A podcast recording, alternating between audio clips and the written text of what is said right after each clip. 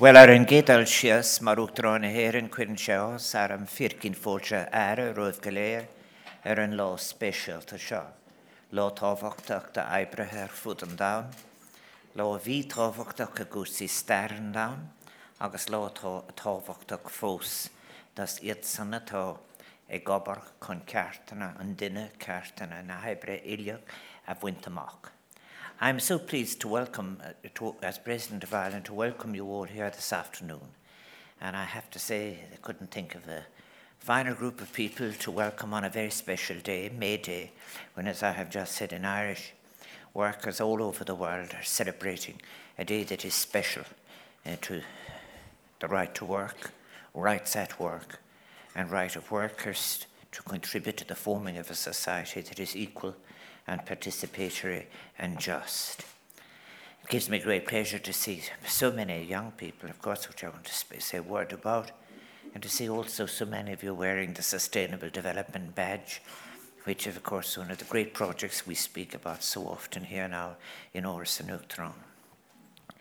Uh, I should say as well that Sabina apologised. She is detained in Galway, but something that was simply uh, unavoidable of a family kind, and uh, Sabina and I uh, both ended up in the same union in, indirectly. When my first union was the ESBOA, the ESB Officers Association, and then later I founded the teaching section of the Workers' Union of Ireland, and that became absorbed in uh, the SIPTU.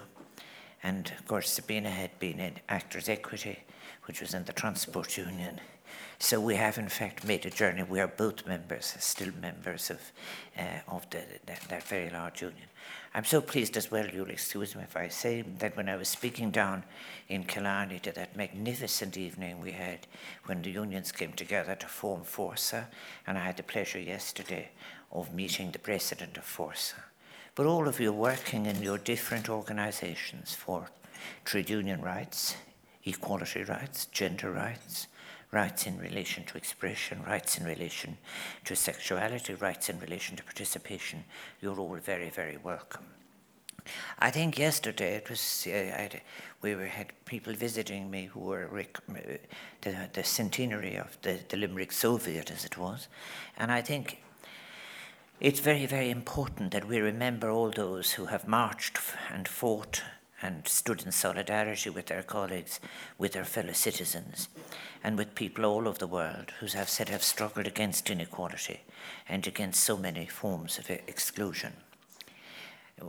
I think as well what is very challenging uh, for me is that uh, people of my age, with the recollection of marching behind banners on Saturday, as I said, listening to the feet, it was a most extraordinary experience, and this is something I just thought I should say. Uh, I remember very, very much in marches both against apartheid and marches against war, marches against all of different rights that we've had in workers' rights. There are people who would come somewhat shyly in many cases and they'd begin walking behind the banners. And by the end of the, the march, and having listened to the speeches, they would have, in fact, they'd be with you then for the future and for the struggle.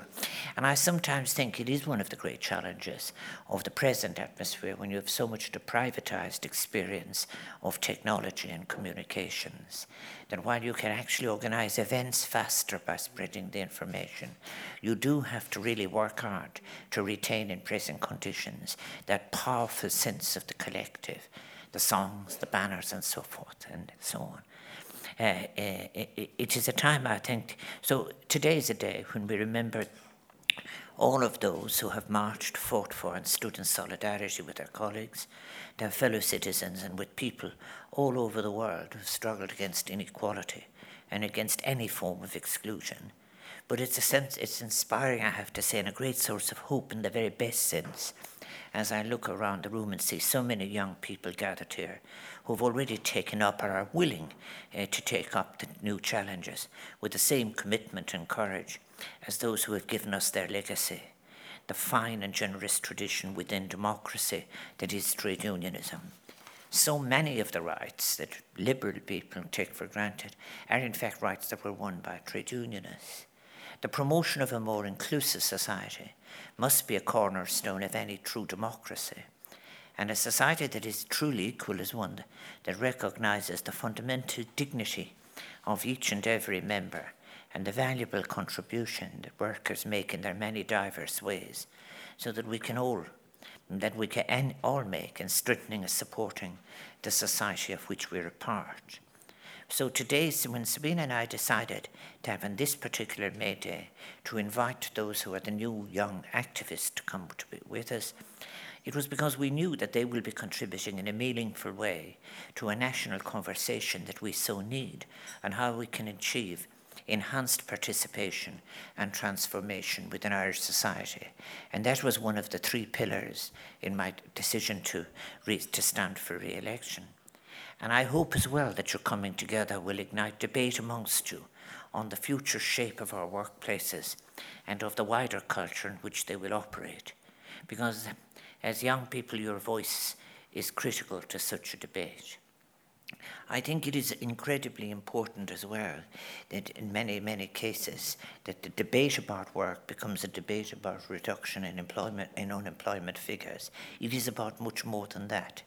It is about how, in fact, what will be the definition of work into the new society which is being created. And your vision and your creative energy and your capacity to imagine a better world will be vital forces in navigating a way forward towards achieving a society that is ethical, just, respectful of all its members, and genuinely entitled to claim the status of a democracy. Sometimes, as I say these words, people think, is, this some, is there something abstract about all of this? There isn't at all. A person who is being exploited knows that they're being exploited. It is an experience. And most people who are involved in organising workers know what it is decent work and what is dignified work. But even more, more important, and the biggest challenge is going to be in fact, actually, redefine defining work. For example, many people here are involved in caring in different ways, so on.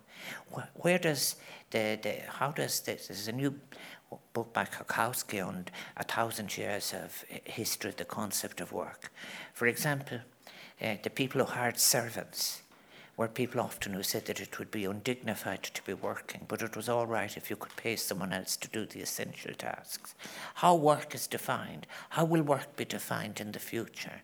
Uh, why is caring taken so differently from other forms of traded activities? You're going to win all those debates, and that's what's going to be very, very important. I think as a society that, that eh, I think that denies these values or doesn't allow such debate it has to be opposed because a society that denies values is not either inevitable or incapable of being changed or replaced by the efforts of those who want democracy vindicated and deepened. It's a long journey, but it's one that I know that all of your efforts can shorten for your fellow workers.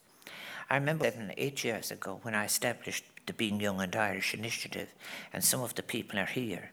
It was to listen to the views, and I encountered 800 young people, and their ideas of what would be, the, what did they want from Ireland? And those who participated emphasised the importance to them of solidarity, equality, inclusion, pluralism, freedom of thought, expression, the right to use uh, uh, the, the Irish language. And what was very, very, very interested in another consultation I did is that all of the young people wanted a dignified, decent society for older people, and older people wanted a decent society for younger people. And later on in speeches over the following seven years, I emphasised that it was one of the greatest resources we had in Ireland, that we didn't have an intergenerational conflict like that, and that we had a great, great capacity if we built on it. And building on that, I went on then to initiate the President's Ethics Initiative as a deliberative process which could map out the issues that need to be addressed and the types of changes that it needed to occur in pursuance of that better Ireland often think about that. That was through some of the most vicious attacks on one of my speeches, I remember, uh, during the period at the launch of the Ethics Initiative.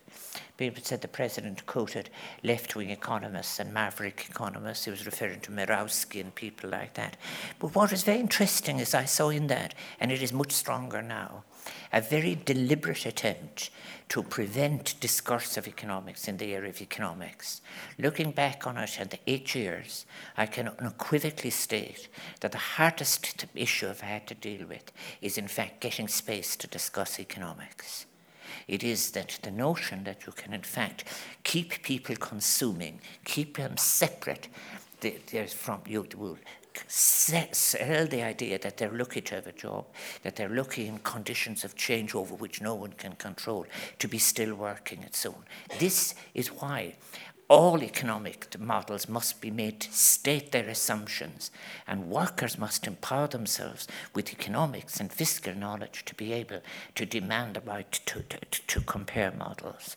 I think that that ethics initiative was something else. It was, which is a, I won't delay it now, but there's a big difference between an ethics that is talking about, as, um, uh, as uh, Polanyi would once say, economics is about meeting the needs of societies.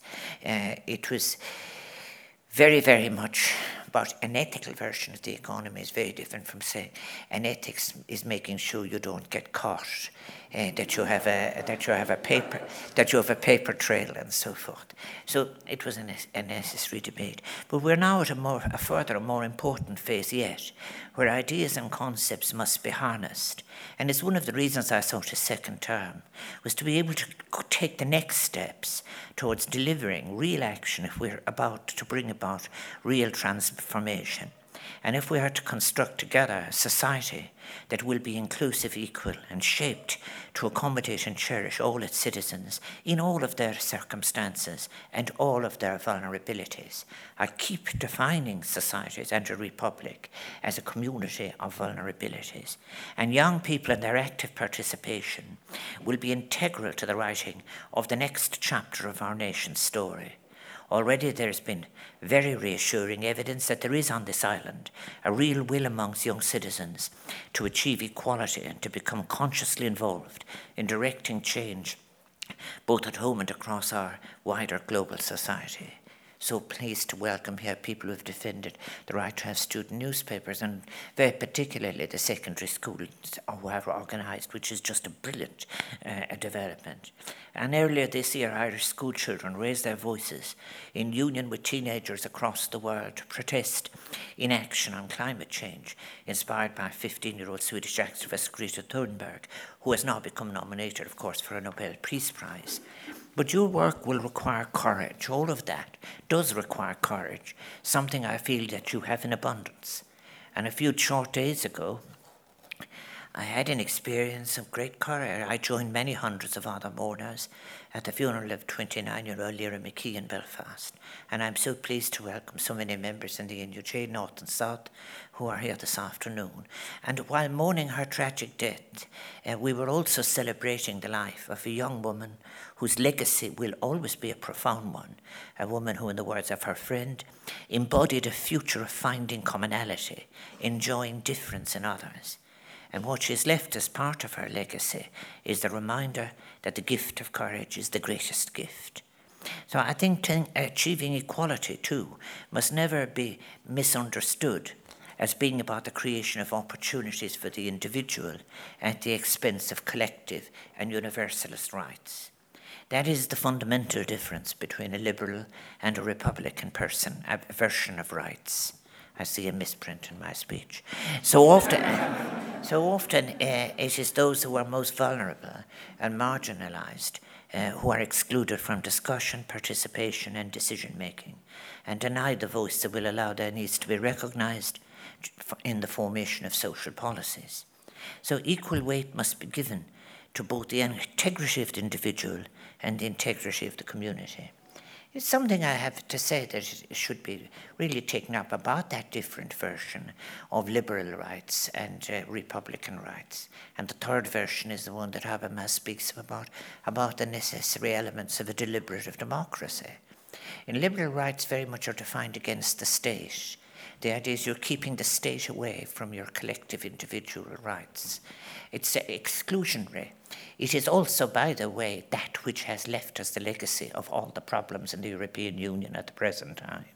On the other hand, Republican versions of rights is one in which there is, in fact, a set of needs in the collective that have, in fact, actually the policies should be directed towards meeting. And you get an entirely different version of rights. And this is the debate that we must have. And we must also demand the space in times of ever shrinking media opportunities uh, uh, to, to make that debate. That's why I'd say it's going to be, we need to have many meetings in different parts of the, of the country and of the world to actually to be able to debate these issues. We are now facing a very dangerous time in which you're going to see a huge new right-wing uh, uh, version of economics uh, that, that is threatening. Your efforts are necessary in the face of a threatening tide of reactions of a new version of extreme individualism that challenges collective welfare, that seeks to exploit and develop war among the poor and the excluded. When you people asking questions in the most widely distributed newspapers saying things like, for example, could the could the tide of anti-capitalism reach the shores of Ireland? Uh, could this Leninism come and threaten us? And I mean, you form your own opinion. It's very important that these words are there in all of their ignorance. your efforts are necessary, therefore. In recent years, countries across Europe have seen a rise in electoral support for political parties declaiming an extreme exclusionary message. Refugees, immigrant communities, and other minority groups are increasingly viewed as a threat to the rights of the majority when there is no evidence whatsoever that such have interfered with the lower quintile of occupations, for example, in the island next door. You never hear it printed anywhere that 10% of global GDP last year was provided by, by, by migrants. But many of those achievements of those who have fought tirelessly for human rights are under threat by a new generation of extremists who view those universal rights as a threat to their own individual rights, which they demand to be unregulated, free from any social obligation of a collective kind. They have already, as you know, since the end of the 1980s, been seeking to ever extend a limited role for the state, an ever more extended realm within which unacceptable market forces can flow. The freedom it proposes is a freedom from social responsibility, a freedom to exploit and accumulate without accountability. So, ethical societies, of which people like I speak and others, can only grow from ethical communities, and ethical workplaces are a fundamental part of such communities. But unfortunately, the centrality of individualism, of which I speak, has in recent years, has had its own corrosive effect on society. Many workers have been reduced to tradable units of labour in workplaces which now shape themselves solely around the economic requirements and demands of the employer. Such workplaces refute the concept of decent work based on a holistic understanding of work as a source of personal dignity and freedom, family stability, prosperity in the community, participation in the community, and democratic flourishing. I so often think of Amartya Sen's definition to be able to participate in your society without shame. The outward manifestations of this chronic job insecurity, so many people on 16 hour commitments, the stretching of the working day beyond contracted and paid hours, the use of technology to erode the lines between work and home has insidiously and profoundly impoverished the lives of individuals, their families, and communities. And communities that have been denied the participation and input of so many of their members. Becoming the company person there's no great difference between Lever Brothers and the 18th and 19th century in the soap factories, which in fact built and owned their workers totally, providing them with every aspect of life. And some of the large companies that tell you if you're feeling stressed, you have a playroom, and you can also go and have machines, and you can have all of these other things. But in the meantime, you are totally owned by that person. That is in itself uh, something that, that we must be free to discuss the idea of the total ownership of the person's life. And uh, what must concern us all in terms of its is the threat it represents to democracy itself. It's what we're witnessing across Europe in recent years a slow and continuous decline in trade union membership when it was so desperately needed, with many younger workers unaware because they are isolated, that existing rights and such securities as there are were secured as a result of many battles that unions have had to fight. The important benefits they have achieved did not fall from the sky. Those early trade unionists played a major role in building and securing democracy, in their encouraging of debate, and their offering of new visions and articulations in the pursuit of fairer and more just societies. And workers that were represented here, workers were not only about an informed part kind of slavery, it was also about music and joy and participation and education and reading and all of the, the aspects of citizenship. And Ireland's tradition of trade unionism is a long and proud one, and there are great iconic moments, such as the Great Lockout of 1913, which Sabina and I have celebrated here in the grounds of Uachtaráin in our tribute to the Citizen Army. Across the intervening decades, generations of Irish workers have continued to fight to protect the interests of Ireland's working men and women and of workers abroad. I think of Mary Manning and her colleagues in Dunnes Stores. So many of the benefits and rights that workers and their families enjoy today have been won through the time, energy, and effort of union leaders, union representatives, and union members who have negotiated and, when necessary, taken action, often at personal cost, to ensure fairer and better workplaces and societies. And I was reared at a time when I thought trade unions would go out to tedious meetings that were just simply necessary in able to sustain and advance uh, trade unionism. Is gné bunúsa é ceart cum agus tá soir an fáteach. As tá sé riota go méad na ceart cum an láidir, agus réomhlóide cumá i Newcastle with orh se glán glún ór Abraham. agus gníomhethe chun obair choá beneach dhéanamh a gcuine lechéile bhuiach isúile san onad ibre sa táché agus ar fud an da. Trade unionism is really a vital component for a truly participative society. And it is imperative that trade unions be strong, progressive, informed, revolutionary in their adapting to new conditions. And so today, I look to you as a new generation of workers and union activists to continue to take collegiate action in fighting against discrimination in its many forms, in the workplace, in our society, in the street, and in the home, and in societies across the globe. And all of you were invited here because you are, as young people, activists who have already demonstrated your commitment to be drivers of change. As Raymond Williams put it, and I so often quoted it, being the arrow, not the target. And by working to create more inclusive creative workplaces, you have recognized that decent and inclusive rights bearing workplaces provide a strong base for the creation of decent societies, but that that can only be achieved by those who have the moral courage, the well informed views and insight to work collectively and with respect for dialogue, for full equality and inclusion. You, all of you, more than 150 of you represent a wide range of unions and groups across all sectors that will be at the forefront of efforts to put human dignity and universal solidarity at the centre of our society. And you may not assume that achieving political independence achieves that. The glimmer of egalitarianism is often a very weak one within the heart of nationalisms. It is a challenge that will encompass the requirement to decarbonize our economy, to halt and reverse the destruction of the natural world, the imperative to welcome all those who have come to our shores in search of safety, security, and a better life, the necessity for just and sustainable development. It is a challenge that will determine whether our concept of work will grow and develop into a generous one that encompasses the person, the family, and the community. And that is why I'm so pleased that we've been joined by members of the Irish Second Level Students' Union. And I so want to take this opportunity to commend you for all you're doing to enable each and every student to reach their full potential as persons and citizens and realise all of their possibilities. We do not exist solely to make ourselves useful. We have the right to live in the fullest sense.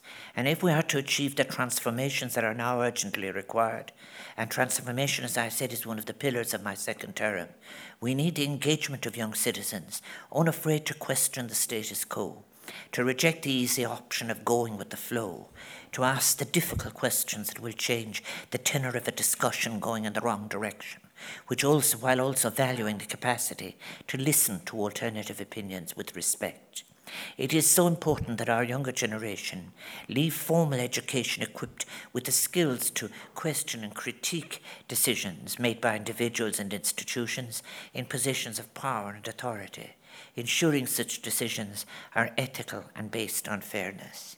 And if in time we have been criticizing in the several decades of my own life patriarchy, we also have forms of authoritarianism that we must root out of Irish society that are stopping creativity and stopping new, relaxed ways of doing things that can better express our humanity.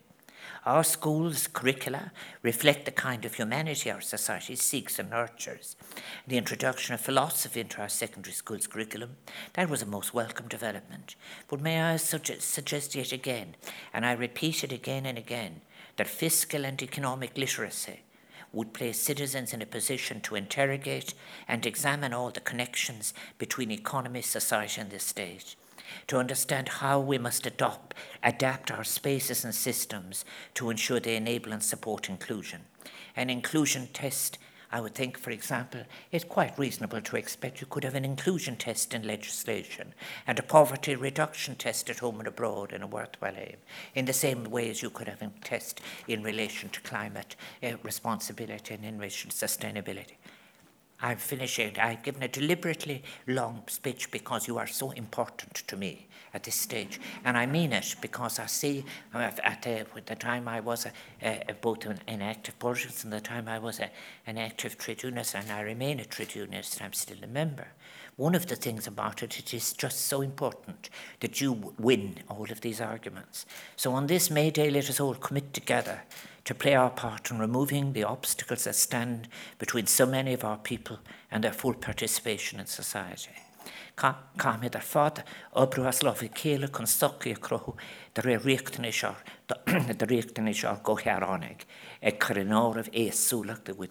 go de. We must resolve to craft and shape a society around the needs of all of our fellow citizens in all their diversity of experiences and perspectives. The challenge of achieving decent work and all it entails will be one of the defining struggles of the coming decades that will unite workers in all generations and all over the world. And all of you here today are the future of the trade union movement, and you will be central in that defining struggle. And I encourage you to use the occasion today in the Áras to form new bonds and connections with each other, to learn about the work being done by the different groups among you, and to commit to working in solidarity together, to reclaim an understanding of work as the foundation for the achievement of other human rights and a strong base for a life of dignity and fulfillment and flourishing, and to re energize the trade union movement and Make it strong. Make it the most logical place where people begin to actually the test of what is good and valuable legislation. Finally, Mar Square, may I thank all those my weakest agola gochtan a corig lin on okoit agru. I want to thank all those who have made today such a special experience our own staff here in the Áras, and very particularly wonderful entertainers that we've had. Fair Play, which comprises Owen Dignam, fiddle player from Meath, I think Alana Thornburg, harp from Mayo, Joanne Cusick from the Button Accordionist, the Civil Defence and First Aiders, but you all look very healthy. And of course, as I said, none of these occasions that we organise here in the Áras would not be able to be done if it hadn't been for not just for the generosity and willingness of our staff here, but the absolute the wonderful way in which they put their enthusiasm into organising and helping us with events like this. Let us celebrate May Day 2019 with a new conviction to make the trade union movement a major, major partner in policy for all of the decades to come. Mille buikas, thank you.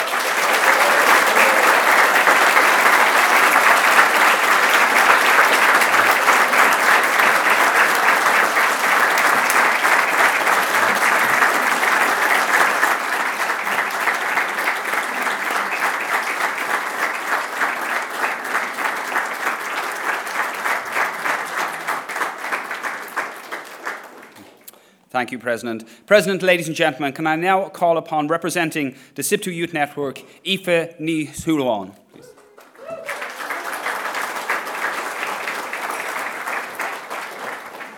Uachtarán a choirde. Má féochas libh as a bhelin anmh agus ar méochas leat soachtarrán agus le sabíine as an deis seo thuirt goin tela chélanmh ar lábealtainine, goim lánachtaí per sunna rih ar fad. I walked together today on May Day, and I would like to wish everyone here a happy International Workers' Day. I'm particularly excited that we have a very diverse group of young trade union activists here today with us from every corner of this country and from a variety of nations as well. Yn took their tar deisgú an córá táchtach bheith again ag ar ardauchaí mar lúiseacht, chomála chunas mar thuirmid fé lehanú agus neartú ran fortííochta.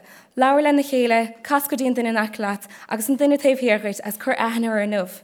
Today gives us the the opportunity to have an important conversation about our future as a movement and how we can strengthen and deepen participation in our structures. The future growth and power of our movements depends on this. The future working conditions and lives of many thousands of workers depends on our strength as unions to make a real impact. Today is about making new connections, to start new conversations around participation and inclusion, and how we can transform ourselves to support this. Today is about celebrating activism, our activism, and our work towards a better future. I also want to take a moment to thank the leaders of our, our organisations, some of whom are in the room here today. Ar muochas libh Kennedy or nagrachtaí as gachrod atá godísa ar ar. We thank you for keeping our proud tradition of trade union activism alive. We thank you for the difficult battles that you've fought over recent years to protect and strengthen our rights, the successes you have had in changing our world for the better, for the foresight to recognise that a new generation of union leaders is critical to the future of the movement, and most of all for your encouragement of our participation and your solidarity to our generation. Your commitments to include us have allowed us to feel a sense of belonging to the movement. The inclusion and mentoring has prompted us so many of us here to want to go out and organise our fellow workers. And that opportunity to participate has exposed us to the wonderful, vibrant culture of banners and marches, speeches and songs. Machiol Shiv, we thank you. Tá mí ag fálam agus sinnig fiochan timp an da go bhfuil clúfartíocht il damta níos tácht inis na mar bhí riamh. Le gachaíocht de dentar carta déana neirú tá tíocht ceanna taáid chun iad a chosint. An tradiisiún, tóca míidir in na freigrachttaí san chomá. Our solidarity and especially our global solidarity is now more than important more important than ever. When we see what is happening in other countries around the world today, we are reminded that the rights which have been hard fought for can easily, too easily, be eroded or simply swept aside. As we are past the great traditions of the movement, we also take on the responsibility to protect against the efforts that aim to recede human rights. Tá sé ná mar bhí riamh go bhfuil míid ábalta seaamh le chéile agus ibrú le chéile. Tá bagart mhór rónamach agus an taobh agus ahrú na heráide chu daine mil agus an 9 séir. Tá míid de sé seo an agus brúchar ar meid sé. There is now a massive threat in front of us as our planet heats and our climate changes. Billions of people are exposed to new dangers and are at risk around the world as a result. We are running out of time. This is the next big hurdle to manage the changes that will occur and to push for action before it is too late. On May 11th, Liberty Hall Theatre will open its doors to young activists from all unions and beyond in the climate action movement. I encourage everyone in this room to attend if you can, or support in whatever way that you can. Bigi lin mos féidir as tuairtaíocht in éon slígur féidir. Tá sní an obair seo chun ceart an duine cóananas agus déon lethas a chur chun cín, inar láthircha ibre agus inar scolna agus chlátí. Deirmid len ar an glún féin bí páirrtachan, Ca mi chuirthirt a roioine eile telinn, Ca míid na constaí tá rompa ahint agus doling le chlá. Ca míid éisteach lena chéile agus leir lena chéile. The sense of collective strength is being relearned as we recognize the possibilities that come from collaborating and standing together. Our commitment to human rights, equality, and democracy begins in our workplaces and in our places of study. Today, we call on our generation to get involved. Join your union and participate. We must encourage others to get on board. We must identify and remove the barriers that exist for some. We need to listen to each other and to share. Buna gí tanmh as an láinmh agus lá bealtainine agus lá an. Enjoy the day and I'd like to wish you a happy May Day and a happy International Day and also to take a moment as well to thank the staff, Claire and Evelyn and all the staff here in the Áras and everyone who took the time to come out today to celebrate with us. Gurv Mila Mahagif.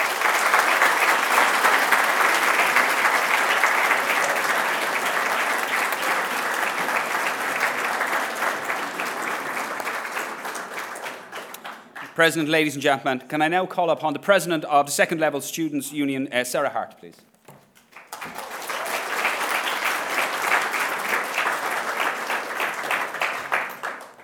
President Higgins, guests, thank you very much for the opportunity to speak here today and for the invitation. We're delighted today to have the chance to introduce you to our Charter for Inclusive Schools, which we will do later on. The Irish Second Level Students' Union is the national umbrella body for school student councils in Ireland and the representative body for the over 374,000 second level students in Ireland. Over the past number of years, we fought to make sure that second level students' voices are heard at the tables of educational decision making in particular around relationships and sexuality education and senior cycle reform. As we grow, we want to ensure that not only is no voice left behind in this process, but that all voices have a seat at the table. To help us do this, we've developed a charter for inclusive schools, which our incoming president, Keir Fanning, will now explain to you all. Thank you very much. Good evening, everyone. So, the ISSU developed the Charter for Inclusive Schools to focus on the integration of migrant and refugee students into our secondary schools. The Ireland of today is undoubtedly a multinational one, and there are over 163 nationalities represented in our secondary schools across the country. The Charter was developed following a fantastic consultation with students from a variety of different backgrounds who came together to put down on paper the barriers that face them in education and the solutions that they see going forward, showing more than anything that students are the experts in their own education. The contribution of students with migration experience was integral to the process, and their expertise and profound knowledge made this whole project possible. We want to start a conversation about migrant and refugee students in second level schools and the issue they face. Mar Nadini are Scala Kayla, and we want schools to recognise and celebrate diversity. We recognise that all barriers for education will, be not, will not be removed overnight. However, we have faith in our students and our schools to create a more inclusive environment for everyone. And our work is not yet done. This year, we are again the lucky recipient, recipients of the Seeds for Integration grant, and we are working on a project called Prospects Not Provision to focus on raising awareness and breaking down the barriers for students in the direct provision system. In secondary school, we all had a favourite subject, something we were passionate about, something we wanted to delve into, be it languages, law, medicine, or poetry. And the majority of us got that opportunity or will get that opportunity. Students in direct provision have that same passion, they have that same drive and the same amount of talent and potential. However, very few have the opportunity to follow it. They face huge difficulties when trying to progress from secondary school to third level education. They are not only faced with international fees, but a crippling lack of support. And ISSU, as a representative of all second level students, cannot stand by this. Ní Kayla, and we will continue to fight for migrant and refugee rights and to make sure that everyone is included in our second level system because education is no place for exclusion. And we are delighted to present uh, President Higgins with the Charter for Inclusive Schools today, and thank you all for the opportunity to be here and for listening to us.